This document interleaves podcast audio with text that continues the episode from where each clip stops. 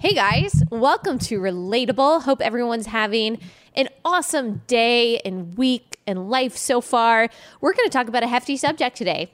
Might make some of you happy, might make some of you sad, might make some of you mad, might clarify some things, might confuse some of you. That's typically what this topic does because we are going to talk about predestination. You know, every Christian's favorite discussion topic. Not really. So, we're going to talk about what predestination is. We're going to ask the question is it biblical? Is it unbiblical? And depending on our answer to that, we'll talk about the implications. Uh, so, first, let's say what it is. It is basically the idea that God predestined certain people to be saved by Jesus and some people to be unsaved and go to hell. Uh, that is the process that people who believe in predestination call election. Uh, those who are chosen through election are called the elect, the people who will spend eternity with God, also known as God's chosen ones. Uh, Wayne Grudem, who wrote Systematic Theology, describes it this way. Election is an act of God before creation in which he chooses some people to be saved, not on account of any foreseen merit in them, but only because of his sovereign good pleasure. So, next question is is it biblical? So that's what we're about to answer. We're going to look at both sides of this because there's a lot of ground to cover and there's a lot of Christians who fall on either side of this discussion. We're not going to cover all of it because this is a really big topic that would take days, but I will do my best using scripture to explain what I can. So if you are like me, when you first heard about predestination, I think I first heard and learned about predestination in like sixth grade, you probably asked questions like this If the Bible does support predestination and like if this is really biblical, how is that fair? How is that fair? Uh, wouldn't that mean that God is essentially sending people to hell? Uh, why would he create people just to send them to hell? I thought he was good. Doesn't John 3:16 say that he loves the world so that he sent his only son to die for whoever believes in him? That whoever believes in him would not perish but have eternal life. If predestination is real, what is the point of evangelism? And does that mean free will isn't real at all? It's just a figment of my imagination? How can I be held responsible for the things that I do if there's not free will? What kind of cruel God is that? So, those are the questions that you might ask if you are thinking, okay, if predestination is biblical, then how how am I supposed to square that with a good and loving God? Um, and then you also have the other side of it. If you say, okay, well, if predestination is not biblical, if it's not real, then you have some questions to answer too. If predestination is not real, then is God really all powerful and all knowing? Can we choose to do something that is outside of the sovereign will of God if He is all powerful and all knowing? What does it look like for an all knowing, all powerful God to not ordain who ends up where? Is it possible for God to not ordain anything? And what do we do with the chapters like Ephesians 1 and like Romans 9 that we'll get into in a minute that seem to point to the fact that God does predestine us? To heaven and hell that God does choose people, that there is an elect. Do we just throw those out if predestination isn't biblical? And so on both sides, you have some questions to ask.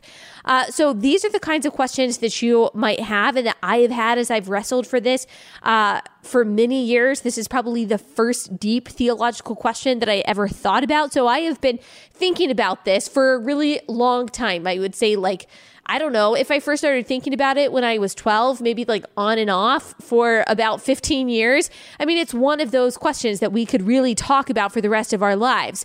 So, first, let us lay the groundwork like we always do. We believe on this show, or we know on this show that the word of God is inerrant. It's sufficient uh, for instruction and reproof. If we disagree with the Bible, we are wrong, not God. If we find that we, um, seem that we that we think that there are contradictions in the bible. We do not throw out one verse in favor of the other.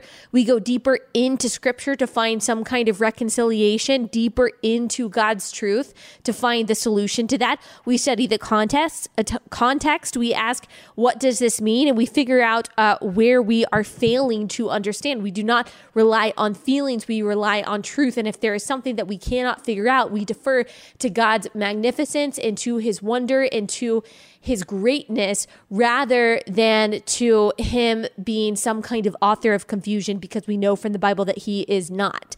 So let us see what the Bible has to say about this. Let us look at what the Bible says that seems to be in favor of predestination, and then we'll look at what the Bible says that seems to be against the idea of predestination, and then we will aim to reconcile the two with a proper theological answer. So, the passages that are used in favor of this idea of predestination, uh, that it is God who ordains where we end up when we die rather than uh, exclusively our own choices.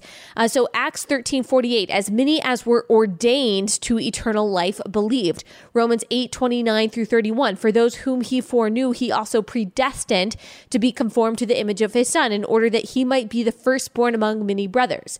And those whom he predestined, he also called. And those whom he called, he also justified. And those whom he justified, he also glorified. Uh, the Greek word for predestined is Prorizo, pro, prorizo. I don't know how to pronounce that. It's P R O O R I Z O, which means ordained or decided ahead of time or determined beforehand. Uh, Romans 8:33, who shall bring any charge against God's elect? It is God who justifies. It goes on to say, who is to condemn? Uh, Ephesians 1:5, in love he predestined us for adoption to himself as sons through Jesus Christ according to the purpose of his will. Ephesians 1 11 through 12. In him we have obtained an inheritance, having been predestined according to the purpose of him who works all things according to the counsel of his will, so that we who were the first to hope in Christ might be to the praise of his glory. And in speaking of the coming tribulation, Jesus says in Matthew 24 22, and if those days had not been cut short, no human being would be saved, but for the sake of the elect, those days will be cut short. Colossians 3:12 Put on then as God's chosen ones, holy and beloved, compassionate hearts, kindness, humility. Uh, 1 Thessalonians 1 4 For we know, brothers loved by God, that he has chosen you. There are more that we won't read all of. 1 Timothy 5.21, 2 Timothy 2.10, Titus 1 1, 1 Peter 1 1 through 2, and 2 9, 2 Peter 1 10. All speak of the elect, uh, election or chosen ones, this process of God predestining believers. So, now all of our questions are up. Maybe some of you for the first time are realizing, wow, there seems to be some kind of biblical foundation for this thing. The question that typically erupts first is, how is this fair? Uh, why would God do this? Again, how, how, what, why, how, why would he create people he knows will end up in hell? And it seems like the Romans had similar questions uh, that Paul answers in Romans 9, which is really the quintessential passage that is used by those who believe in predestination. Romans 9 15 through 24. For he says to Moses, that's God, for God says to Moses, I will have mercy on whom I have mercy, and I will have compassion on whom I have compassion. So then it, uh, it depends not on human will or exertion, but on God, who has mercy. For the scripture says to Pharaoh, For this very purpose I have raised you up, that I might show my power in you, and that my name might be proclaimed in all the earth. If you remember, Pharaoh in relation to the Israelites, his heart was hardened. God hardened Pharaoh's heart. And it says that I might show my power in you and that my name might be proclaimed in all the earth. So then, Paul says, God through Paul says, so then, he has mercy on whomever he wills and he hardens whomever he wills. You will say to me then, why does he still find fault? For who can resist his will? And Paul answers that by saying, But who are you, O man, to answer back to God? Will what is molded say to its molder, Why have you made me like this? Has the potter no right over the clay to make out of the same lump one vessel for honorable use and another for dishonorable use? What if God, desiring to show his wrath and to make known his power, has endured with much patience vessels of wrath prepared for destruction, in order to make known the riches of his glory for vessels of mercy, which he has prepared beforehand for glory, even us whom he has called not from the Jews only, but only from the Gentiles. So here he is talking about Israel, but it seems to apply to the concept of salvation in general that he makes vessels of wrath and vessels of glory. He prepares them beforehand uh, for according to his own will and for his own glory. Now, we always say on this podcast too that we look at things in light of all of Scripture. So even though from these verses it seems like, okay, The concept of predestination is pretty clear in the Bible. It's pretty inescapable. Uh, we need to look at the verses that seem that seem to contradict it, that seem to say, no, this is this is on you. God gives you an offer, you accept or you reject it, and if you reject it, you're just out. Uh, that's the other position, and there are verses that appear to back that up. Um, so we've already looked at John 3:16 for God so loved the world that he gave his only son that whoever believes in him should not perish but have eternal life. Acts 2:21 and it shall come to pass that everyone who calls upon the name of the Lord shall be saved. John 10 9, I am the door. If anyone enters by me, he will be saved and will go and will go in and out and find pasture. Romans 10 9 through 10, because if you confess with your mouth that Jesus is Lord and believe in your heart that God raised him from the dead, you will be saved. James 4 8, draw near to God and he will draw near to you. Second Thessalonians 2 9 through 11, the coming of the lawless one is by the activity of Satan with all power and false signs and wonders and with all wicked deception for those who are perishing because they to love the truth and so be saved. So, what do we make of all of this? So, on the one hand, we have verses that say God predestined all who are saved, all who are going to heaven, which would mean logically that he also predestines those who are not going to be saved, who are not going to heaven. On the other hand, it seems like we have a really uh, a really authentic choice. We are called throughout the New Testament to repent, to be baptized, to believe, to be saved. Paul obviously believes in evangelism. Uh, he asks in Romans how people are going to hear the good news if they're not told the good news. And the Bible makes clear that there is an alternative to being saved, which, as Jesus says many times in the Gospels, in Matthew and Mark and Luke, uh, he talks about hell. That is the alternative. He compares hell to both uh, darkness and burning and sorrow and anguish in the Gospels. Uh, Jesus comes to share the good news. He charges us to share the good news, to make disciples. So, how can all of that be relevant, or why is all of that necessary if it really just is God's sovereign choice? So, as we've already established, we're not going to throw out a set of passages in favor of another. We're just not going to do that. I don't think that's how the Bible is supposed to be read or interpreted. Uh, we are going to go deeper into scripture and figure out the truth of this because here's where we stand. Uh, here's just the undeniable truth. Let us just stand in what seems like, if you're approaching this for the first time, what seems like a paradox. Um, according to God's word, God ordains people, He predestines them, He calls them the elect, He chooses them we also we also suffer real consequences for our actions.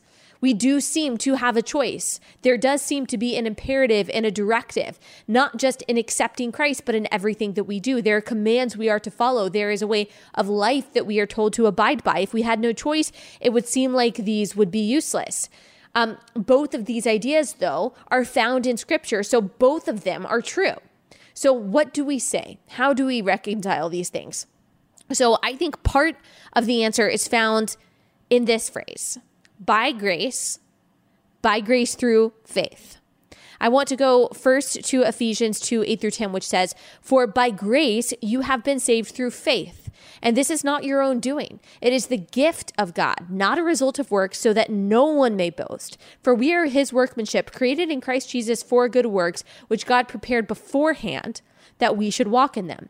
Then there's Romans 3:23 through 25. For all have sinned and fall short of the glory of God and are justified by his grace as a gift through the redemption that is in Christ Jesus, whom God put forward as a propitiation by his blood to be received by faith. Paul in Galatians 1 15 through 16. But when he who had set me apart before I was born and who called me by his grace was pleased to reveal his son to me in order that I might preach him among the Gentiles, I did not immediately consult with anyone. Uh, Titus 3 4 through 7. Uh, then, when the goodness and loving kindness of God our Savior appeared, he saved us, not because of works done by us in righteousness, but according to his own mercy, by the washing of regeneration and renewal of the Holy Spirit, whom he poured out on us through, uh, poured out on us richly through Jesus Christ our Savior, so that being justified by his grace, we might become heirs according to the hope of eternal life. So, what do we what do we read in these passages?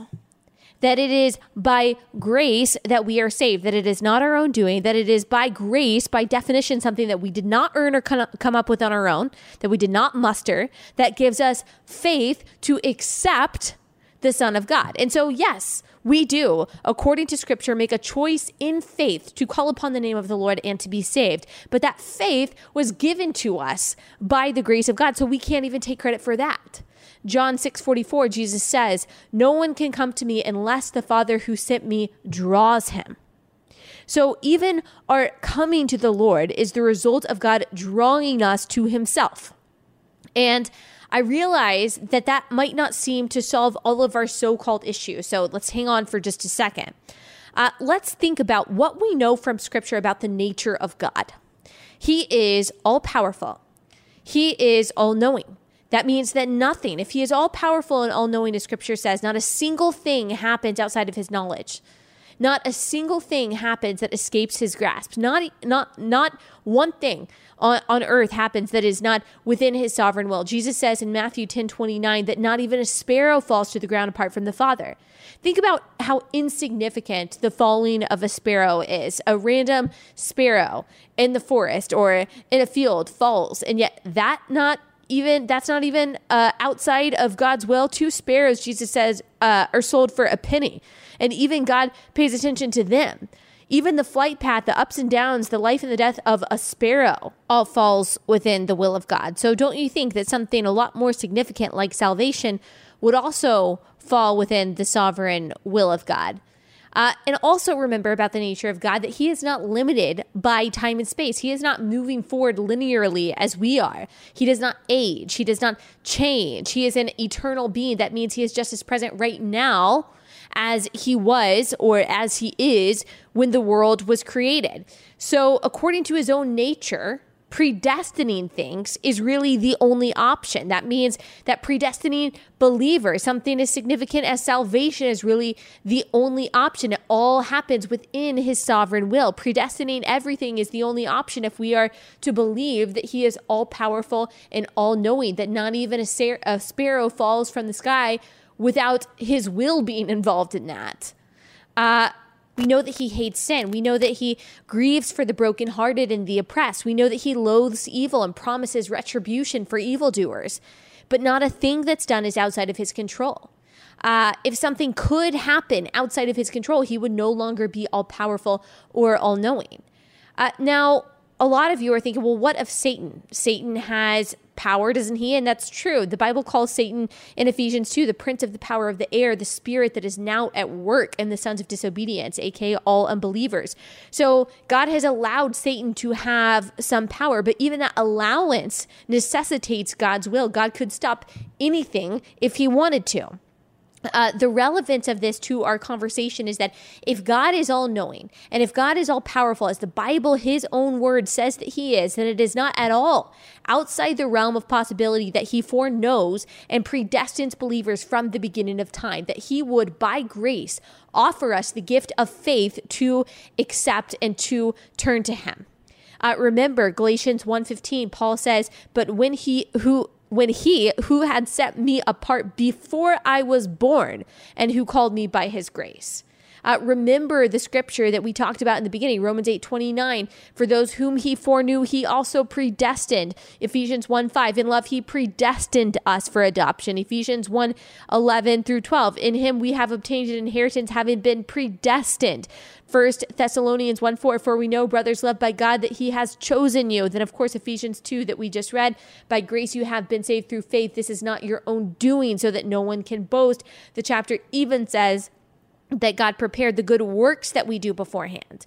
And Romans 5 8 says that while we were still sinners, Christ died for us. So it would seem that the idea that God predestines believers is really theologically inescapable, not easily comprehensible, but inescapable.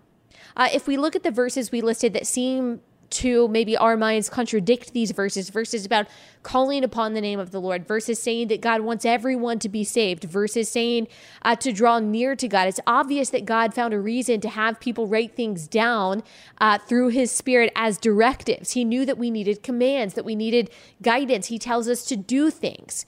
So, again, how is that possible if he also ordains everything, including salvation? And again, why would God have created human beings to go to hell? Uh, and that is a question that is, let's just admit, exceedingly difficult to answer in human terms beyond uh, a theological term called concurrence. uh, this idea that what happens, or that there are things that happen that are uh, simultaneously in act of humans and simultaneously an act of God, uh, a God who is ultimately over all of it, whether he allows things to happen or uh, like he did with Job and Job being tempted as he did in the death of Jesus, not desiring uh, evil to occur, but allowing it to happen to accomplish his purpose, or whether he actually causes it to happen, like hardening Pharaoh's heart. Either way, he is still in control of all of it. He could stop anything that he wanted to. Therefore, it is all technically, logically ordained. Uh, he is in charge because he is an all powerful and all knowing being at all times. Um, and indeed, in many ways, this is a mystery. Uh, let's go back to Romans 9 because Paul acknowledges all of the questions that we have. It seems like the Romans had a lot of the same questions that we do. Paul says, You will say to me then, why does God still find fault? Who can resist his will? That's a great question. How, how can he still find fault in someone if his grace is truly irresistible? Uh, if those who are Christians were called to be Christians and who were chosen as believers, how can he still find fault in those who he did not choose? And this is Paul's answer. And we know that this is God speaking through Paul. But who are you, O oh man, to answer back to God?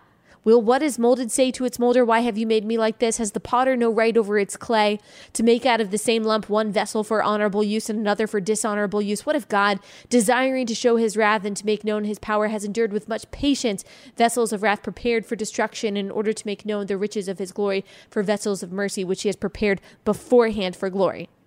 So, this is our answer for why he does things this way, for why concurrently it is a full act of him for which he can take complete and total credit and why also at this at the same time he he tells us that there is a choice to accept or reject, to draw near or to turn away. These two things that seem like a paradox are happening at the exa- exact same time according to the word.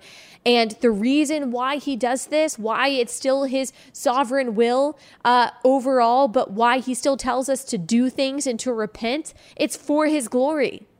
That's what the Bible says. It is for his glory, by grace through faith for his glory. This glorifies him.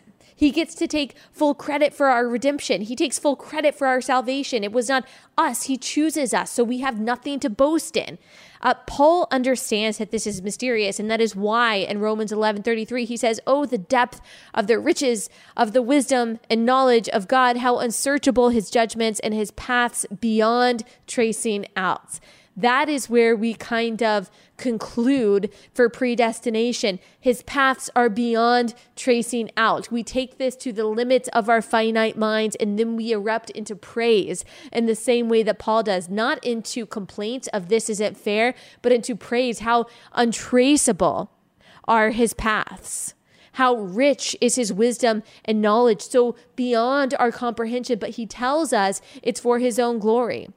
And so we live in this kind of divine tension that our limited minds, uh, that we can't really fully understand what this means, but we trust because the Bible is so clear that it is so.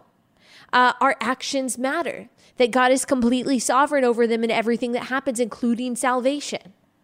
So here's one question uh, why evangelize? If people are chosen, why share the gospel? I, I always say this word wrong. Ligonier, Ligonier, Ligonier um, is uh, a ministry by R.C. Sproul. And I found that they answered this question that I have had for a while why evangelize if God truly predestines believers? Um, I thought that Ligonier had a really good explanation of this. And so I'm going to read how they answer it. It's what I would have said, but they answer it in a lot more concise and better way. Uh, it says, We evangelize because our Creator commands us to evangelize. But that is not the only reason we engage in evangelism and world missions. The doctrine of predestination means that the Lord does not ordain the end, salvation, without also ordaining the means to that end, the way in which people will receive salvation. God's plan is comprehensive. He works out all things according to the counsel of his will, as Ephesians 1:11 says, and the counsel of his will has determined that he will use his people to reach the lost and call them into his kingdom. He has decided that in the ordinary course of events people will be saved through the explanation of the gospel on the part of Christians. So he predestines salvation. He also predestines the means by which people will be saved, and he commands us to evangelize. So that is why we evangelize, because it's a command. And again, it goes back to his own glory. So, how should we feel about all of this?